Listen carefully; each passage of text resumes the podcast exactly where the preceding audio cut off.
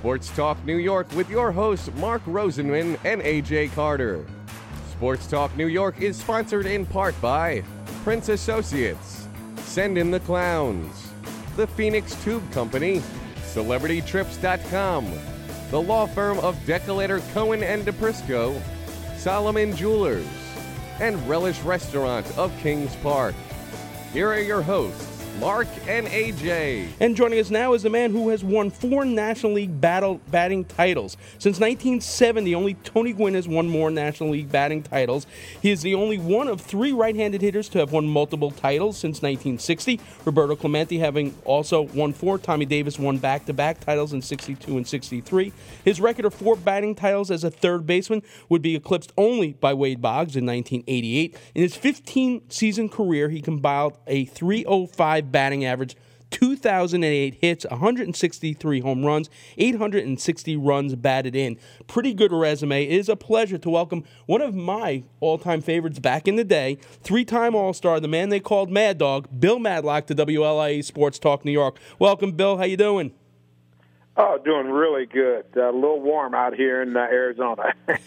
well, gee, since we have snow forecast for tomorrow night, we don't want to hear that. Uh, lucky you and not lucky us for sure. You know, you grew up in Decatur, Illinois, where you graduated from Eisenhower High School, where you played basketball, football, and baseball. You received 150 scholarship offers for basketball, uh, around 100 for football, and two for baseball. What were some of the schools that pushed hard for you in football and basketball, and why eventually did you choose baseball over those two? Well, first of all, I love baseball, and we had a Giants minor league uh, team in there, and I got to meet some of the guys. They're really nice to me, and that's why I'm nice to the people now because they left a lasting impression on me. You know, I had uh, you know Illinois State, some of the Big Ten schools, and uh, you know a lot of the uh, small black colleges. Uh, so uh, you know, I liked it, but I didn't like it that much. I always uh, baseball was my first love. You know, it's interesting because in doing the research, I read an article from November of 1968 when you won the City Prep Player of the Year as a senior. You won the city scoring title that year with 107 points, 17 touchdowns, five extra points. You rushed for 1,016 yards. You had an 82 yard kickoff return. You were two for six passing for 93 yards, had two interceptions as a regular in the secondary. Do you ever wonder what might have been had you chosen a career path and, and made it to the NFL? Oh, no, no, because uh, what the reason I didn't take football because I went to a few of the schools and guys were you know two sixty, two seventy, they can run just as fast as I could. Said, no, uh, that's not a good choice. Let's stick to baseball. you know, having played those three sports in high school as well as Legion ball, you got to play for four coaches during your, your formative years. And, and you just said, you know, being nice to those people because the, they're, those are the people that made you. Lots of times we overlook how important those guys are to players' development. So, how important were your football coach, John Alexander, your baseball coach, Joe Russell? Um, you, excuse me, your basketball coach, Joe Russell, your baseball coach, Bob Witt, and your Legion coach, Dewey Marr, to the type of athlete you would later become? Well, you know, in high school, you couldn't really mess up because my baseball coach was my history teacher. You know, my basketball coach was my teacher. So you always have to stay in line because you were seeing them all the time. You just didn't see them on the field. You see them all throughout the day, almost every day. And you know, in Legion, uh, you know, Dewey Mayer, you know, he gave us the opportunity to play a lot of games. You know, because uh, in Illinois, you know, the weather was bad. We didn't get a chance to, uh, you know, play. A, we had a lot of games scheduled, but we didn't play a lot. But uh, they always taught me to work hard, be nice, and don't forget where you came from. You're drafted by the St. Louis Cardinals, 11th round of the 69 Major League Baseball June amateur draft out of high school, and the Washington Senators take you in the fifth round of the 70 Major League Baseball January draft secondary phase when you were at uh, Southern Illinois College. Why did you choose initially not to sign with the Cardinals? Well, because at the, at the time, that's when the Cardinals, you know, they had Shannon, Maxvill, Javier. I think Torre was there, all those guys. I said, with those guys, I'll never get an opportunity to make it to the big league. So I chose, you know, going to college then.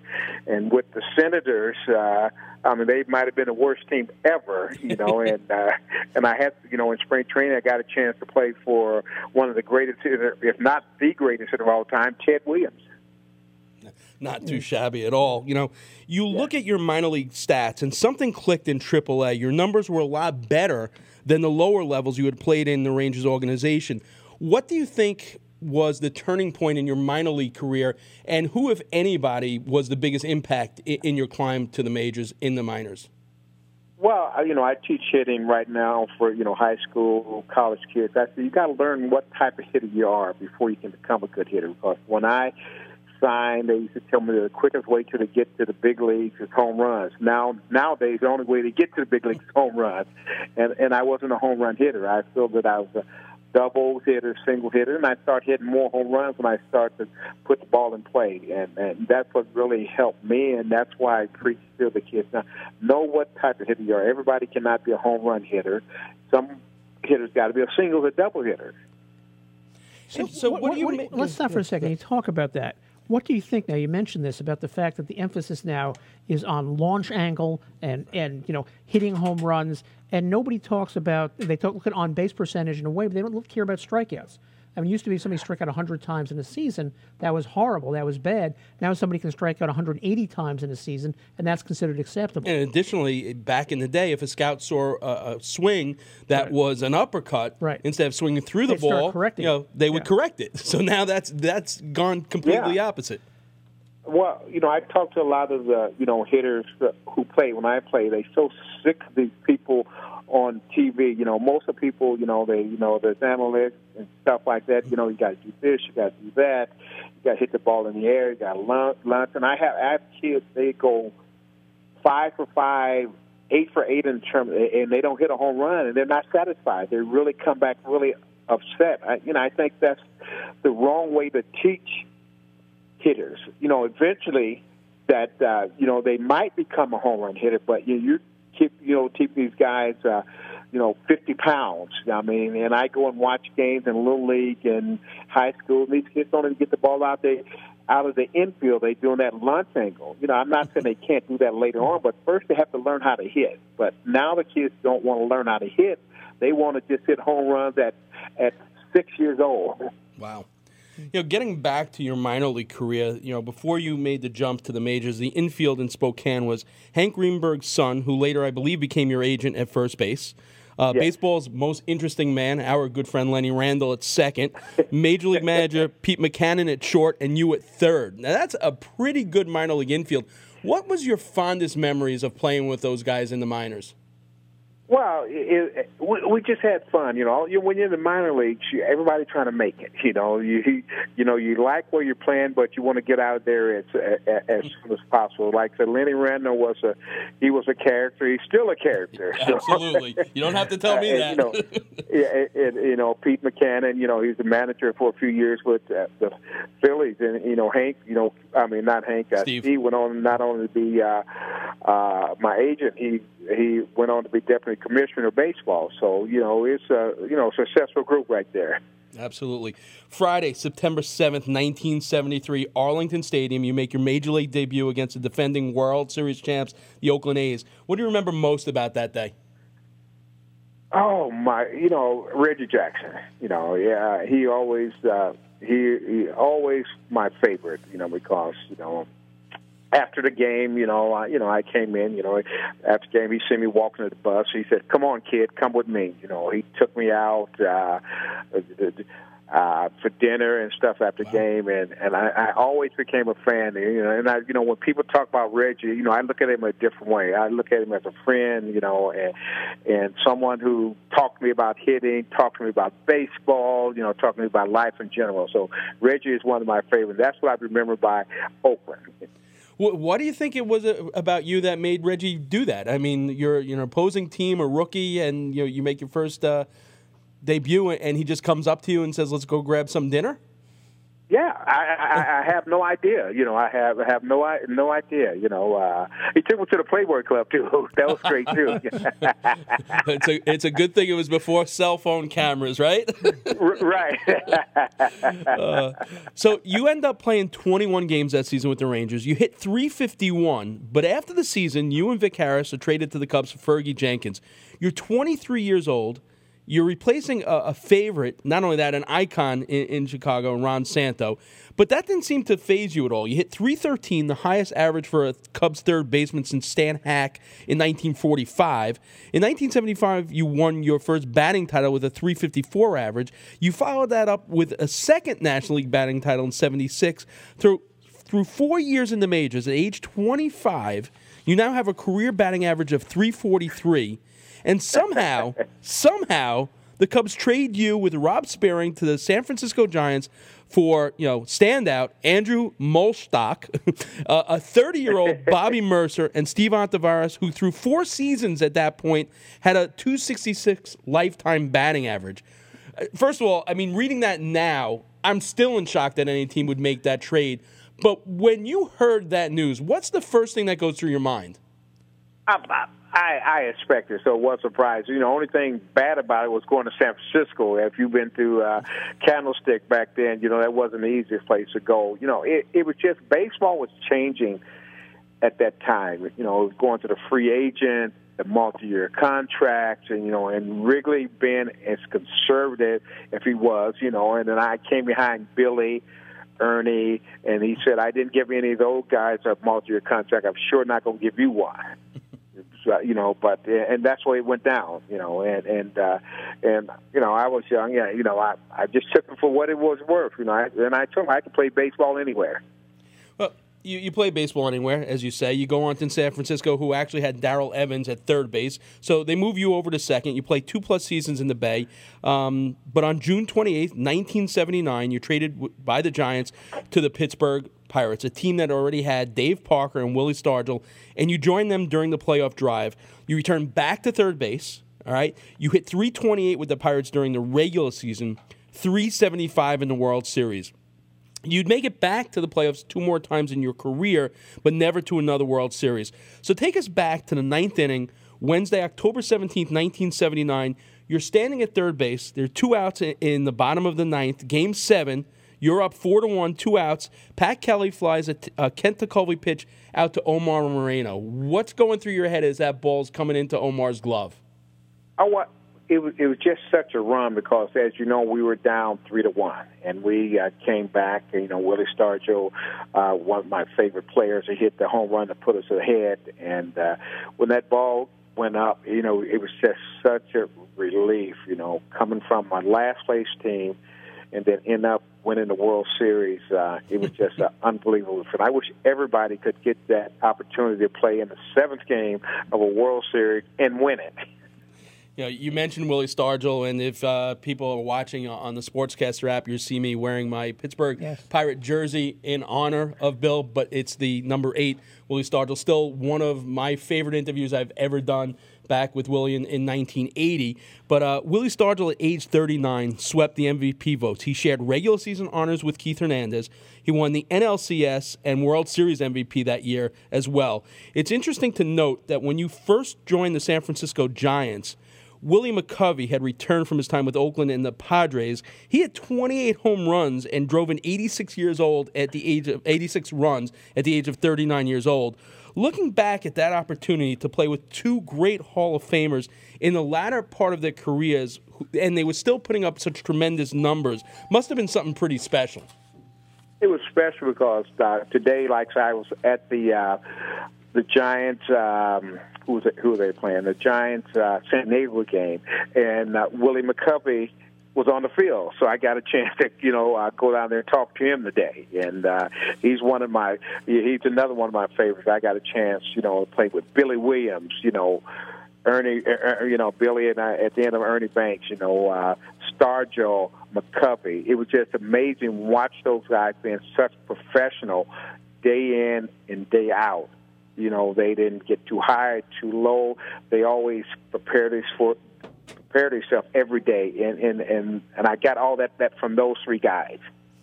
We're talking to four-time National League batting champion, 1979 world champ Bill Madlock over WLIE 540 AM Sports Talk New York. You'd go on to win two more batting titles, uh, 1981, 1983, making you the first player to win multiple titles with two different teams. Uh, also, over your career, you rejected 18 games, fined $5,000, thrown out of three more games during your two years as a Tiger coach. Um, and over time, your approach to umpires changed. Your agent and former minor league teammate, who we mentioned today, Steve Greenberg, the son of the baseball great Hank Greenberg, once said, um, Now, if he disagrees with an umpire, he uses his charm, which can be considerable. Do you feel that your reputation, as it continued to build, and AJ could probably chime in a little bit about this about me. What you have to understand was we coached youth baseball together, and my job was to say comms when Mark got thrown out of the game. There was somebody to run the team. but but do you think that when you get that reputation, it's almost a, a self fulfilling prophecy that you know if you look at an umpire wrong because of you know what's preceded, you're going to get run quicker than somebody else? Well, no, because I, you know, you know, I had my problems with umpires, but you know, I always say if I could have, you know, ran to the locker room and look at it on on TV on this replay, I probably would never got kicked out because they're they're, they're pretty good. You know, they they they uh, you know we have the same umpires. We have the National League umpires back there. You know, now they go all over, so they have different. So we got to know them and we got to know their strike zone and stuff and how they call the game. So I, I, I didn't never looked at it that way, you know, because I looked at them being fair, you know, out there on the field as much as they can because you know it's not an easy thing to do because the game is quick. And I just think sometimes, you know, just like baseball, you know, the players get a get a little older, they got to step aside. You know, we cannot play until we 50, 60, 60 some years old, and umpires some umpires umpire that I just think you just can't be at the top of the game when you go that long on the field with a game moving that quick. The same way in basketball, these guys are bigger and stronger and faster. You just can't do it. You know, I just think they just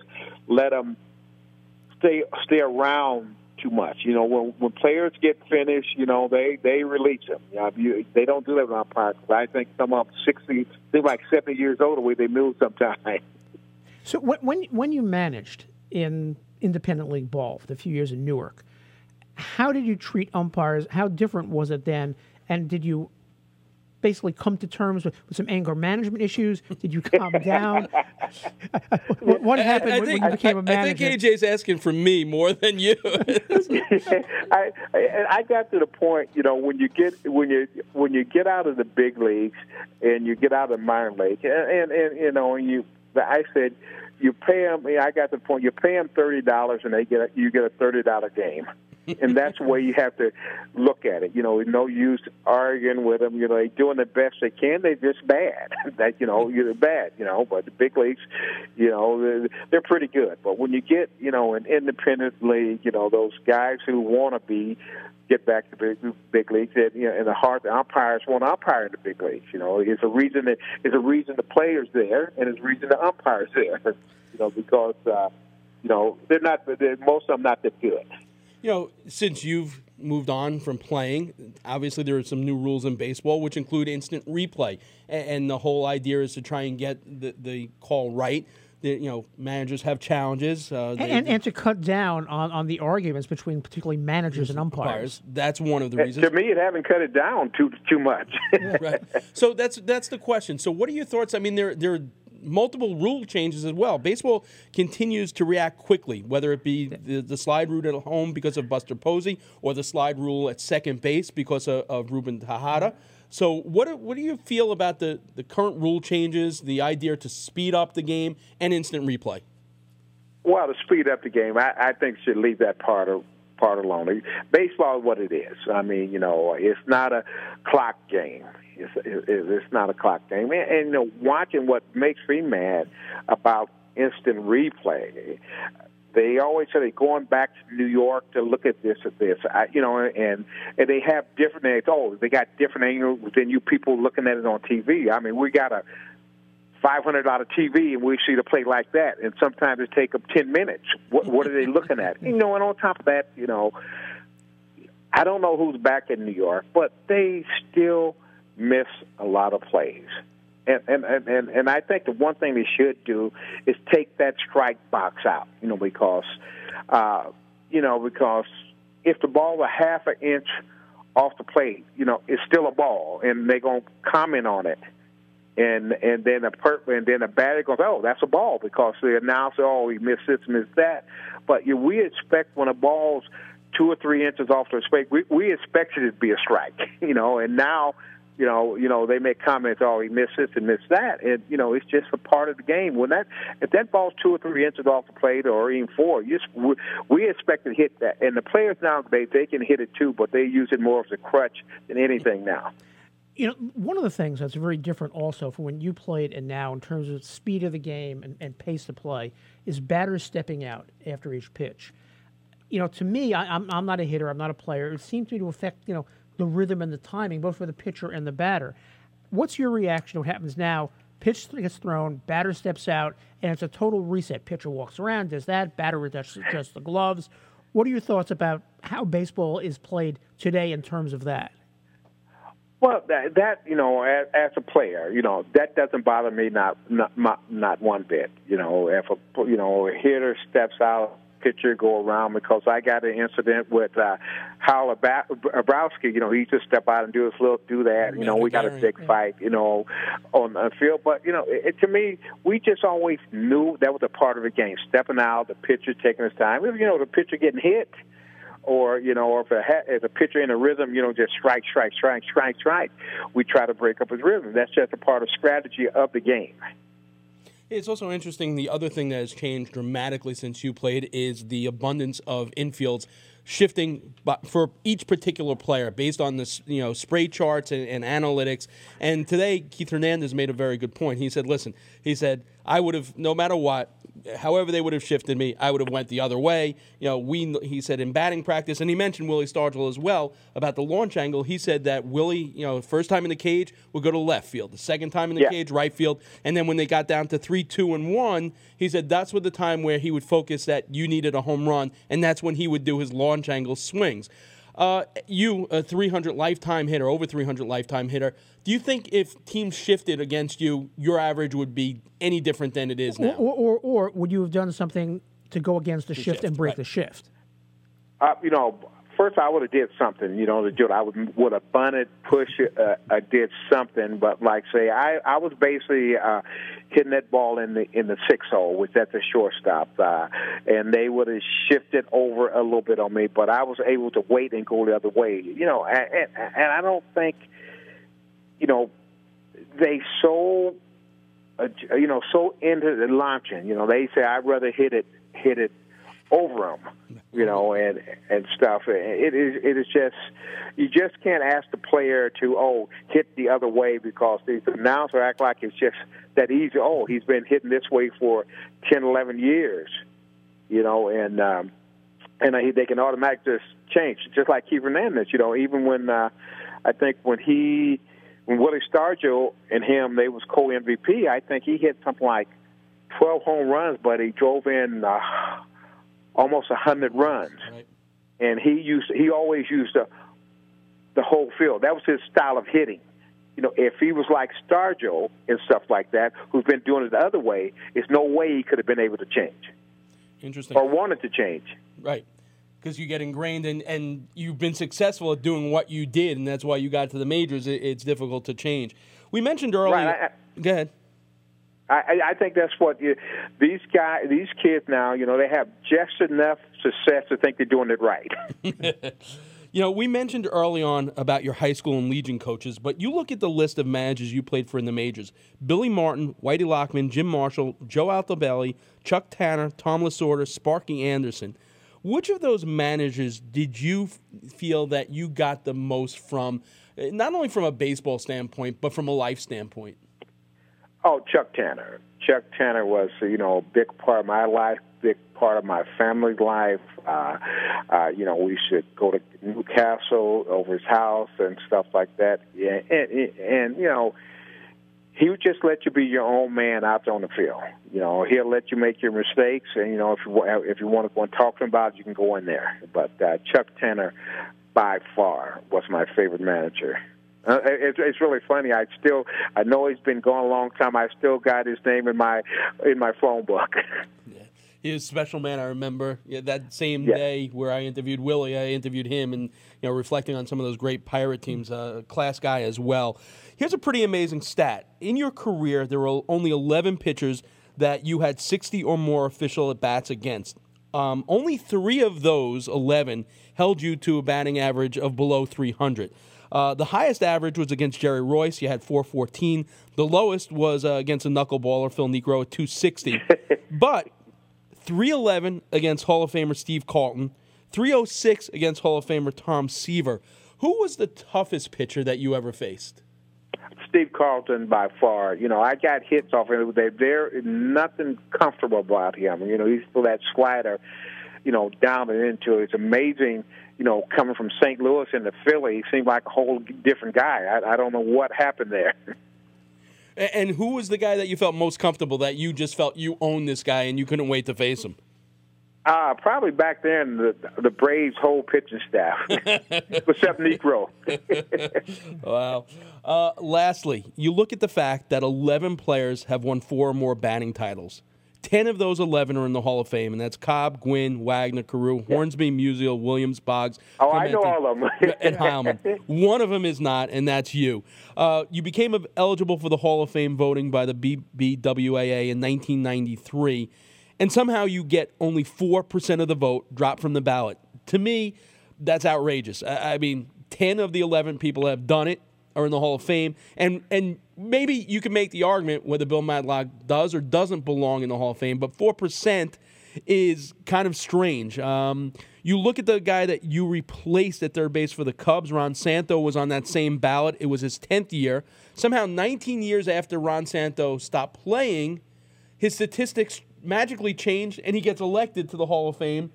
Uh, you know, your stats don't change from the day you retire. And for me, I'm not a big guy, uh, you know, about the way the Hall of Fame voting goes. So I guess the question is twofold. Firstly, what are your thoughts on the way the voting is done for the Hall of Fame? And secondly, do you believe you belong in the Hall of Fame?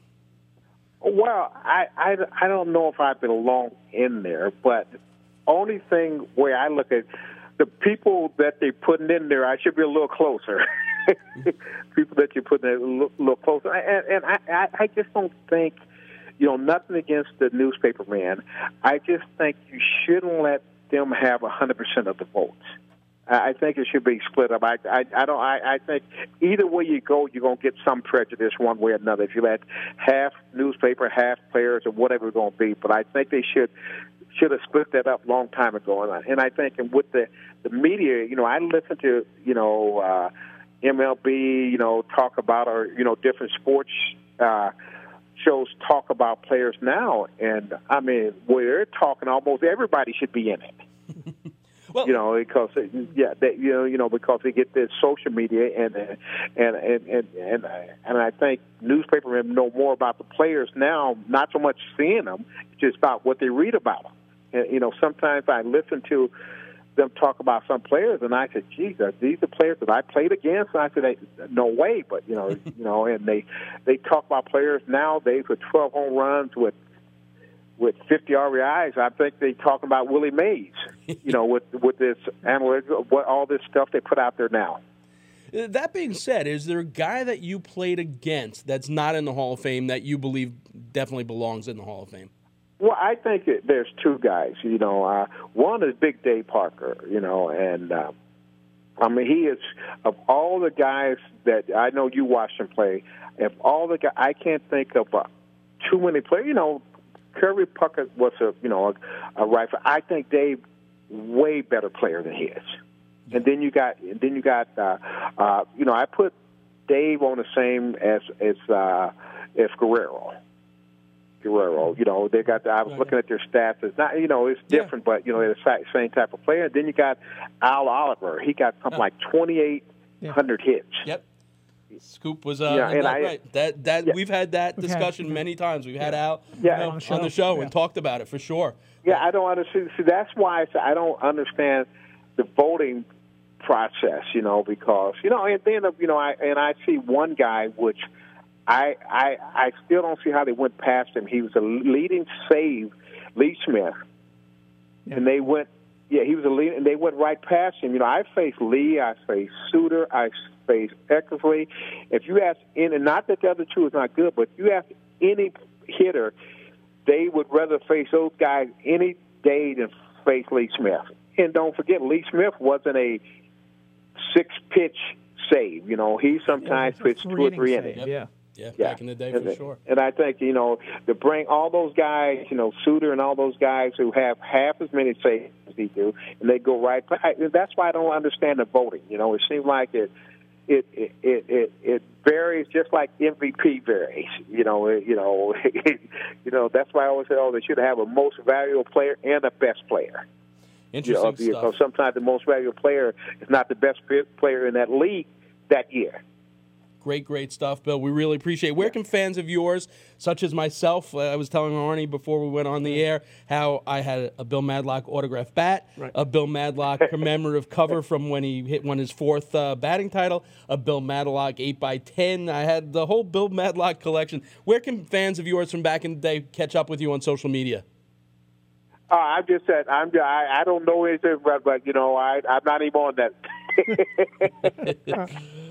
Uh, yeah. All right, Bill. Send your postcard. Okay. Right? Thanks so much for your time. We really appreciate it.